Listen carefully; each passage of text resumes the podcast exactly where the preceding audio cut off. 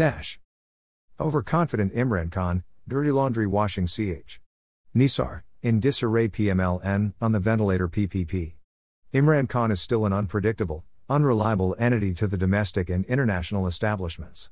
Shehbaz Sharif is the sort of last resort option, so is being kept under the clouds of impending corruption cases. Ch. Nisar, although in reality, a shoe licking slave of the corrupt master for long but portraying otherwise as a nagging, self righteous man of his own. He is considered to be the most reliable proposition by the military establishment. PPP, with the exclusion of Zardari, would be given the role of a spoiler or fine tuner, to keep Imran Khan and Ch. Nisar in check. Imran Khan, even if made PM, would be tempered with the most powerful role given to Ch. Nisar.